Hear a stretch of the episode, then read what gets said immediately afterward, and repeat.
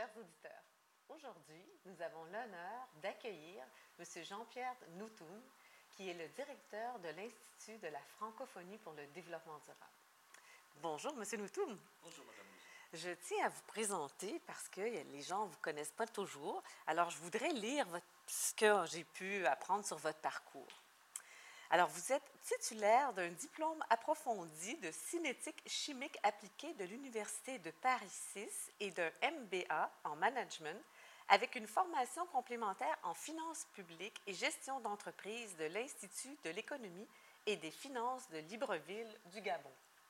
Monsieur Noutoum a travaillé pendant six ans pour le ministère des Mines, de l'Énergie et du Pétrole du Gabon comme chargé d'études, puis comme directeur des études provisionnelles, prévisionnelles, économiques et financières.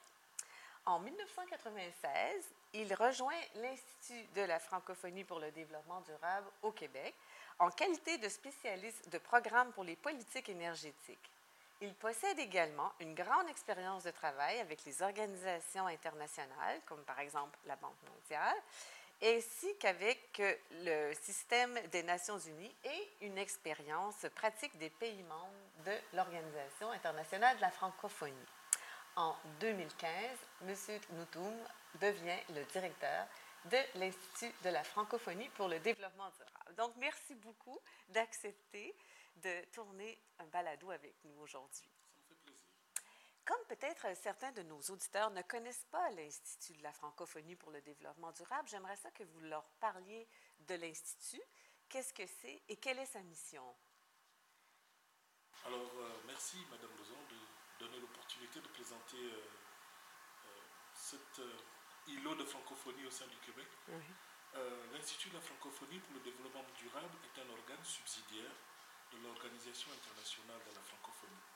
Il a été créé sur le papier lors du, so- du sommet de Québec en 1987 et a commencé ses, ses activités en 1988. Nous avons fêté les 30 ans de l'Institut l'année dernière. Hum, déjà, Oui. Alors l'Institut a initialement été créé sous le nom de Institut de l'énergie des pays ayant en commun l'usage du français, IEPF. Euh, sa mission originale était d'accompagner les États en- membres de la, de la francophonie, les États en développement, dans l'élaboration et la mise en œuvre de leur politique énergétique. Parce qu'il avait été observé que les pays de la francophonie en développement n'ont pas su réagir, n'ont pas su s'adapter aux deux principaux chocs pétroliers des années 70. ah, ouais.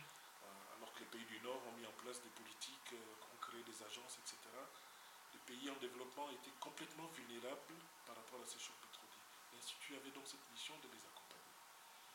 Lorsque le sommet de la Terre s'est tenu en 1992 à Rio, Mhm. euh, après le sommet de la Terre, auquel la, la francophonie a quand même participé de façon active, Mhm. Missions de l'Institut ont été élargies euh, pour, tenir en- pour tenir compte également du suivi des trois principales conventions qui étaient issues de Rio. L'Institut est donc devenu en 1996 Institut de l'énergie et de l'environnement Mhm. Mhm.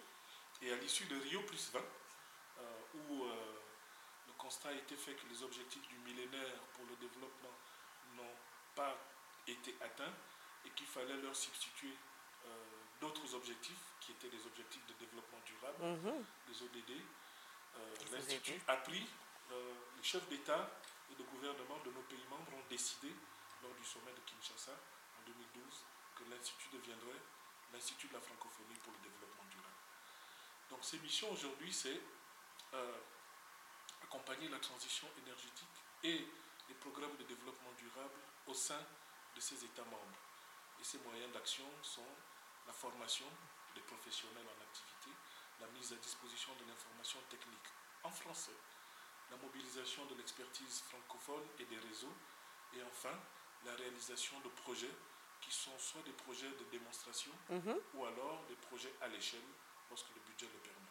Et combien de pays sont visés par euh, vos missions? Alors, initialement, euh, on- nous, nous parlions principalement des pays en développement, Mhm.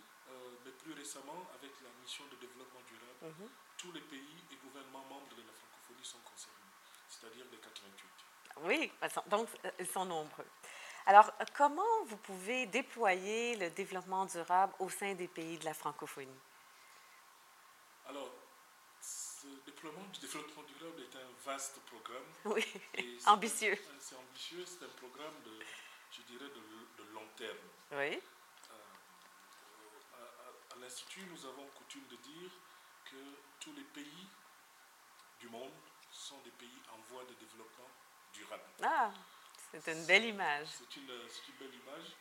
Et, et ce qui fait que euh, le déploiement, comme je le disais, est une, est une perspective de, de- de très long terme. Euh, depuis euh, plusieurs années, des pays ont pris des engagements à l'échelle internationale. Vous avez déjà les accords de Rio, Mhm. donc l'accord sur la, la- la- la protection de la, de la diversité biologique, l'accord sur le climat et sur la désertification. Ces principaux accords, qui sont des, des accords liés à l'environnement, nécessitent des programmes de mise en œuvre. Mhm. On a déjà commencé à implémenter la mise en œuvre sur le terrain dans les pays. Mais ces accords ne sont toujours pas aboutis. Et tous les pays n'ont pas encore trouvé les mécanismes pour les faire aboutir. Aujourd'hui, avec euh, l'accord de Paris sur le climat, Mhm. euh, adopté en 2015, et également euh, euh, l'accord sur les ODD, Mhm. les objectifs de développement durable, et le programme 2030 des Nations Unies, il y a un gros travail qui est, en- après l'adoption de ces accords, il y a un gros travail qui est dans l'opérationnalisation, la mise en œuvre de ces accords. Et beaucoup de réunions internationales portent sur, sur cette opérationnalisation. Et la francophonie joue sa partition en fournissant aux États et gouvernements membres euh, des programmes de formation et des outils méthodologiques qui leur permettent de faciliter ou d'accélérer la mise en œuvre. Mais c'est vrai que le développement durable est un, un objectif, je dirais, ultime, Continue même, hein? continu et Mhm. nous n'atteindrons pas demain. Non, mais on est en voie de. Et en parlant d'en voie de, est-ce que vous avez des exemples de pays qui ont euh, apporté et implanté le développement durable, donc des, des bons exemples, et aussi les pays en voie d'atteindre le développement durable, ou qui sont sur la bonne voie, si on peut dire? Euh, c'est une question difficile. Oui. Euh, loin de moi peut-être l'idée de, de- d'accorder des satisfaits ou des bons points à nos, à nos États membres. Euh, tout ce que je peux dire, c'est que euh, nous, au, sein de la francophonie, nous avons initié euh, une sorte de, de rapport Mhm, euh, qui vise non pas à classer ou à classifier les pays, mhm, mais qui vise surtout à ressortir dans chacun de nos pays membres mhm. les bonnes pratiques ou les meilleures pratiques qui peuvent inspirer d'autres pays. Euh, et en matière de développement durable, on a toujours quelque chose à apprendre de quelqu'un. Ah oui. Donc, ce qui fait que euh, nous n'avons pas classé des pays comme euh, euh, la classification traditionnelle en meilleur, moins bon, etc. Oui. Pour pas décourager aussi Voilà, chaque pays. Tous sont sur la même euh, la, la ligne de départ et tous ont amorcé de, ce départ-là. Et notre mission à nous consiste à les accompagner dans la mise en œuvre en leur fournissant les outils nécessaires. C'est un, un bel exemple de votre engagement au sein de la francophonie. Est-ce que vous, vous avez des exemples concrets à nous faire part concernant la lutte au changement climatique au sein de la francophonie? Oh, oui, euh, je suis plus à l'aise avec euh, les exemples concrets qui, qui émanent de ce que nous faisons nous. Oui? Mais ce qu'on peut déjà dire, c'est qu'au niveau des États eux-mêmes, Mhm. il y a une, parfois une appropriation de la lutte le changement climatique donc, et la- et l'apport d'une réponse adaptée. Vous avez certains pays comme euh, la France, comme le Maroc, Mhm. euh, ou comme même le Faso, pour ne citer que cela, mais il y en a tellement d'autres, qui ont déjà décidé d'a- d'adopter la transition énergétique, le virage vers les, les énergies vertes. Euh, la France a récemment inauguré un, un énorme euh, complexe d'énergie solaire. Mhm. Euh, le Maroc également, la plus grosse euh, euh, centrale solaire. euh, Dans le désert, j'imagine, ils, ils sont choyés avec le soleil. Exactement. Le Burkina est en train de marcher aussi sur. Ce sont des, ce sont des pays qui prennent, euh, qui, qui prennent le leadership sur, Mhm. sur cette question-là et qui décident de faire des transformations euh, à l'intérieur d'eux-mêmes. Mais vous avez également des coopérations bilatérales qui jouent et, et d'autres coopérations multilatérales. Pour ce qui nous concerne, nous, au niveau de la francophonie, nous avons des exemples concrets de, de- de- de- d'actions menées pour la lutte contre le changement climatique. Je vais vous en citer quelques-unes qui, qui sont de l'IFDD. L'IFDD aide à la préparation des négociateurs sur le climat. Ça n'a pas l'air concret, mais je peux vous assurer que c'est très très concret. Parce que pour aller discuter sur des, des forats internationaux de, euh, de- de- des positions respectives des, des pays membres, il faut connaître les dossiers. Donc nous avons initié cela et nous avons même fait des formations de, de négociatrices à l'initiative euh, du Canada qui voulait euh, que nous, fa- nous formions spécifiquement des femmes. Nous avons donc formé des négociatrices, euh, un programme financé par la France et par le Canada. Une fois que ces formations sont faites, nous accompagnons euh, ces négociateurs et trices sur le, le lieu de négociation, donc lors des, con- euh, des conférences. des parties, Mhm. euh, par la mise à disposition d'un pavillon de la francophonie qui accueille une quarantaine d'événements chaque fois, qui abrite les conférences des, des pays, qui abrite également certains événements organisés par euh, des, des partenaires. Mhm. Nous fournissons également un guide des négociateurs qui est un outil euh, plébiscité par tous et rendu tellement pertinent qu'il a été conçu pour la francophonie, mais on le traduit aujourd'hui dans d'autres langues. Ah, On le traduit en anglais, on le traduit en espagnol, il a même été traduit en arabe. ah oui. Donc c'est un guide et certains euh, enseignants euh, des universités l'utilisent comme support de leurs cours sur les négociations internationales. Et euh, au-delà de, ces guides et de ces négociations, nous essayons maintenant d'avoir une emprise sur le terrain. Nous avons, euh, à l'initiative du gouvernement du, Québec, nous sommes partenaires euh, d'une initiative jeunesse contre le changement climatique, initiative financée par, le gouvernement du Québec et pour laquelle nous sommes un des, un des, no- des partenaires. Nous avons également accompagné euh, une démarche de femmes contre le climat Mhm. qui consiste à appuyer des femmes rurales dans la réalisation de micro-projets Mhm. euh, dans, les, dans leurs localités respectives qui aident à la résilience face au changement climatique. Mhm. Et, et même à l'interne, euh, au niveau de l'OIF elle-même, euh, l'Organisation internationale de la francophonie, la nouvelle administratrice, Madame Catherine Cano, vient d'initier un, un pro- un programme qu'elle appelle euh, le plan vert Mhm. de l'OIF, qui consiste à rendre l'organisation elle-même euh, euh, exemplaire en matière de lutte contre le changement Ah oui, carboneutre, j'imagine. Exactement. Ah oui. donc ça va être quelque chose qui va, qui va commencer à se déployer en 2020 Mhm. et qui, euh, au fur et à mesure des années, ga- gagnera en, en- en intensité et en, en activité. Euh, mais nous avons également euh, l'ambition, qui n'est pas encore euh, réalisée, je, je l'avoue, nous avons l'ambition, depuis que nous sommes devenus partenaires du Fonds vert pour le climat, Mhm. partenaires de mise en œuvre, nous avons l'ambition de passer à l'échelle Mhm. et, et d'accompagner nos pays membres, d'abord dans l'établissement des, des- des- de ce qu'ils appellent les, les readiness, c'est-à-dire la, la- La conformité. oui, oui, la- la- le départ, la base, Oui. euh, niveau de base, s'assurer que Pour amorcer voilà, le le pays est vraiment prêt Oui. à engager un programme avec le Fonds vert. Mm. Donc tous les mécanismes institutionnels et les mécanismes financiers, euh, cette étude-là permet au, au Fonds vert Mhm. de se rassurer pour savoir que ce pays est prêt à, à recevoir un financement du Fonds vert. Et ce fonds vert, juste pour le bénéfice de nos, nos auditeurs, il ne s'agit pas du fonds vert du Québec, mais du fonds vert des Nations Le Unies. Fonds vert climat des Nations Unies. Donc nous sommes dans ce processus-là avec le Fonds. Donc euh, euh, je pense que les, prochaines années verront une implication de plus en plus active de, l'IFDD sur le terrain en accompagnement de- des, pays, des pays membres et surtout en accompagnement de la mobilisation de financement pour ces pays. Donc, je me demandais si les pays membres étaient outillés pour l'implantation du développement durable, mais vous venez de répondre en disant toutes les mesures et tous les outils, les guides que vous avez élaborés pour les accompagner. Certes, mais j'avoue que cela ne suffit pas. Euh, vous savez, le développement durable est compliqué. Et euh, c'est quelque chose de systémique. Et en fait, nos pays, tous nos pays, ne sont pas nécessairement outillés pour, pour faire ce passage de façon brutale. Mm. C'est un passage qui se fera. Regardez même nos administrations. Mhm. Euh, nous avons initié un programme avec euh, le- l'École nationale d'administration Oui. euh, Public, l'ENAP? publique du Québec, Mhm. qui vise à appuyer les autres écoles d'a- d'administration de nos pays membres, notamment dans les pays africains, pour leur donner les, les- les premiers éléments de cours sur le développement durable. Ah bon? Et il s'est trouvé que la demande est très très forte là-dedans.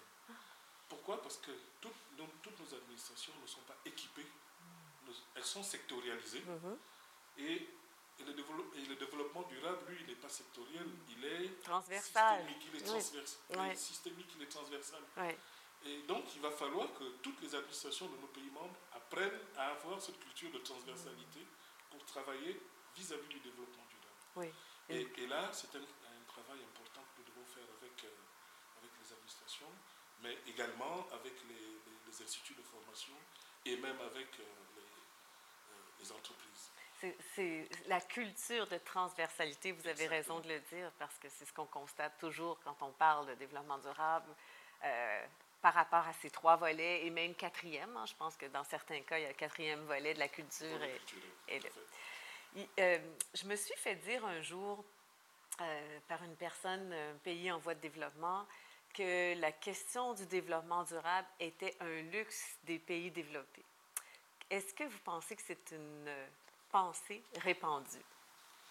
J'espère que non. Hmm. J'espère que ce n'est pas une pensée répandue, euh, parce que ce, serait une acception totalement erronée. Euh, Aujourd'hui, le développement durable, c'est le changement de nos modes de production et de nos modes de consommation. Consommation. oui. Et c'est un changement radical.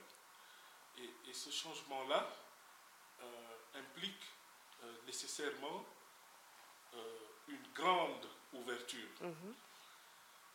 Aujourd'hui, nous avons tous les écosystèmes de la planète qui sont en, qui sont en danger. Et peu importe le lieu géographique, que ce soit dans les pays en développement, dans les pays développés, cela signifie que s'engager dans le développement durable implique toutes les personnes qui sont sur cette planète en contact avec ces écosystèmes Mhm. qui sont menacés, sans compter l'écosystème humain lui-même Bien qui sûr. aussi est- est menacé. Aujourd'hui, si vous regardez bien, vous verrez que la croissance économique, euh, la croissance démographique Mhm. et même la croissance urbaine Mhm. sont les plus élevées dans les pays en développement. Cela signifie que ces pays, s'ils adoptaient, tous ces pays en croissance, qui sont des pays de- développement, s'ils adoptaient le mode de développement des pays dits de la, de la révolution industrielle, Et là là. mode de développement euh, euh, euh, basé sur la prédation des ressources naturelles et, et- et basé sur la pollution de l'environnement, Nous n'aurions pas suffisamment d'une seule planète. nous aurons un très gros problème. Ouais. Je crois que vous avez raison de citer cet, cet exemple, le Global Print Network nous dit à juste titre que si toute l'humanité vivait selon les standards de- de- de- des- des Nord-Américains d'aujourd'hui, euh, il nous faudrait quatre planètes pour pouvoir euh, satisfaire nos besoins. Donc cela signifie que le- même les pays en développement ont besoin d'emprunter la voie du développement durable, sinon nous allons courir à une catastrophe. euh, ultimement. Tout à fait.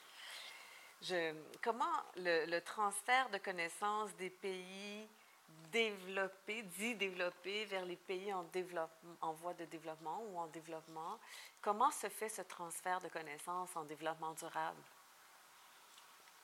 Alors, c'est assez. euh, je n'ai pas de statistiques euh, sur, euh, sur, le, sur le transfert de connaissances, mais dans, dans notre métier, nous constatons tout de même que nous avons affaire à des interlocuteurs dans les pays en développement. Nous avons affaire à des interlocuteurs bien formés et de très bons, de très bons niveaux. Euh, je pense que le processus se, se fait normalement, le Mhm. transfert de connaissances. Ce qui ne se fait peut-être pas suffisamment, c'est la mise à l'échelle. Ah oui. C'est le fait de sortir le développement durable des, des institutions ou des administrations spécialisées et de l'emmener vers le grand public. Mhm. Et, et nous l'avons initié, par exemple, avec des formations euh, en ligne, Mhm. des, des clubs en français, des cours en ligne ouverts et massifs. Ah, ce qu'on appelle en anglais les MOOC. Oui, ah, mais c'est la première fois que j'entends l'expression, l'acronyme en français. Oui. Pouvez-vous répéter, là? Les clubs. Les cours en ligne, Ouvert, ouverts et massif. et massifs, c'est ça. Alors, nous avons initié, et le dernier club que nous avons fait sur le développement durable a quand même eu 10 000 euh, participants, plus de 10 000 participants, et a couvert plus d'une centaine de pays, c'est-à-dire qu'au-delà des pays de l'espace C'est francophone. excellent. Donc, cela signifie que le développement durable, pour nous, est aussi un moyen d'étendre la culture francophone. Mais pour revenir à votre question sur le, le transfert de connaissances, euh, je, je pense qu'il nous faut encore agir sur, euh, sur euh, le- le- les enseignements Mhm. primaires, secondaires autres. Il nous faut agir sur euh, divers couches, diverses couches de la société et euh, pouvoir inculquer euh, le, le- le développement durable dès le plus jeune âge. Mais au-delà de cela, je pense que ce qui pose le plus problème pour les pays en développement, ce n'est pas tant le transfert de connaissances, mais c'est plus le transfert de technologie Ah oui, oui. transfert de technologie qui, lui, est quand même, euh, a été ressorti de façon explicite, même dans l'accord de Paris, et pour lequel il y a encore plusieurs, plusieurs discussions en cours. Donc, ça, ça- ça se poursuit dans Ça ce terme-là. Est-ce que, euh, au sein des pays de la francophonie, la responsabilité sociale d'entreprise est abordée, puis où on en est? Alors, on a, nous, à l'IFTD, nous avons travaillé sur la RSE, Mhm. et au sein de l'OIF également, il y a des programmes euh, sur la RSE qui abordent celle-ci souvent sous différents angles. Mhm. Euh, nous l'avons abordé sous l'angle de l'environnement, nous l'avons abordé sous l'angle de, de- de- de- de la fiscalité, Mhm. nous l'avons également abordé sous l'angle de euh, la compréhension euh, plus générale de, de la, de la- de la gestion, de la gestion euh, de- de- des territoires. S- Par contre, ce que je sais, c'est qu'il n'y a pas, euh, il n'y a pas d'accord international Mhm. euh, sur la RSE. Mais il y a peut-être quelque chose qui s'en approche, c'est la ISO 26000, hein, qui intègre les principes de la responsabilité sociale d'entreprise. Effectivement, euh, il y a la norme ISO 26000 Ouais. et vous avez même, je crois, l'article l'article 47 de la déclaration de, de Rio Plus 20 Oui. qui Oui. aborde, qui aborde un peu euh, la, la RSE. Toutefois, il n'y a rien de contraignant pour le moment. Non. Il n'y a, aucune contrainte là-dessus. Et beaucoup d'entreprises sont plutôt, je dirais, volontaires Mhm. et, et s'engagent sur la voie de la responsabilité sociale pour faire une différence, euh, je dirais, une différence de marketing et pour se positionner par rapport aux autres.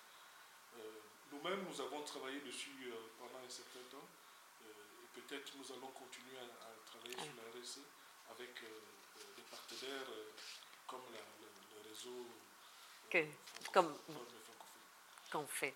Le, c'est souvent, en fait, c'est sur une base volontaire. hein, quand on pense à la norme ISO 14000, euh, ISO 20000, c'en est, c'en est une, ISO 50000 aussi pour la gestion de l'énergie. Et je pense que les entreprises ont, ont réussi à implanter euh, de belles pratiques à travers ces normes hein, qui, qui ont été euh, très utiles. Est-ce que vous diriez que les entreprises au sein des pays de la francophonie ont réussi à établir de bonnes pratiques en développement durable? Hmm, On ne peut pas dire ça encore. Non? Euh, c'est- notre souhait ultime, Oui. mais je, je pense que nous avons encore euh, les mêmes résistances que l'on observe avec euh, les administrations ou bien d'autres types d'institutions. On les, on les trouve au sein de l'entreprise et beaucoup de chefs d'entreprise prennent encore aujourd'hui euh, la nécessité de se tourner vers le développe- développement durable comme une contrainte qui leur est imposée, Mhm. euh, alors que euh, nous avons plutôt tendance à les amener vers la- l'acception que c'est plutôt une, euh, Une opportunité- occasion d'affaires, opportunités à saisir euh, et pour se positionner sur un marché extrêmement concurrentiel. Au niveau de l'entreprise, ça bouge. Ça bouge doucement, mais c'est en train d'évoluer. Euh, nous l'avons vu déjà, je citais le cas de l'énergie. Beaucoup euh, dans nos pays membres, vous avez plusieurs entreprises, euh, que ce soit des commerçants ou bien des, des- des- des équipementiers, qui se sont orientés vers des équipements de plus en plus efficaces sur le plan énergie. Ça signifie que c'est- amorcé. hein, euh, la mayonnaise tarde encore à prendre, mais euh, je pense que nous sommes sur la bonne voie. Et d'ailleurs, à cet effet, nous comptons organiser à l'occasion de, ici à Québec, nous comptons organiser à l'occasion de, de la journée de la francophonie de 2020 euh, une rencontre ou un colloque euh, basé sur l'entrepreneuriat Oui. euh, vert et sur le développement durable, de façon à laisser la parole aux entreprises Oui. qui vont elles-mêmes témoigner de leur virage vert Oui. et du fait que ce virage vert est plutôt bénéfice, euh, bénéfique pour les affaires également Mm. et peut euh, permettre d'avoir un impact euh, positif sur le chiffre d'affaires. Je nous, suis en train de collecter quelques exemples d'entreprises québécoises et peut-être même en vous solliciter. bien oui, avec plaisir. Puis, probablement que vous savez, M. Noutoum, que nous posons toujours cinq questions un peu plus ludiques à la fin de nos balados, en commençant par la première qui est quel est votre mot préféré dans le vocabulaire du développement durable? J'ai plutôt une expression, Oui? c'est expression politique de développement durable. Euh, ça a l'air très neutre comme ça, mais lorsque je la décompose en politique d'un côté et développement durable de l'autre, c'est déjà beaucoup moins neutre parce que la plupart des personnels euh, politiques, euh, je dis bien la plupart auxquels nous faisons face, euh, réfléchissent très très souvent en termes d'urgence et en termes de priorité de très court terme, Mhm. euh, marquées par, euh, je ne sais pas, des échéances électorales ou autres, Mhm. tandis que le développement durable, c'est vraiment un autre processus, c'est un processus de plus long terme, où même l'initiateur ne sera pas nécessairement le bénéficiaire de, de la politique qu'il aura implantée. Euh, donc, euh, souvent, euh, dans l'exercice quotidien, je me- je- je- on rencontre souvent ça et ça m'amuse parfois. Oui, c'est intéressant, effectivement, la, la vision long terme.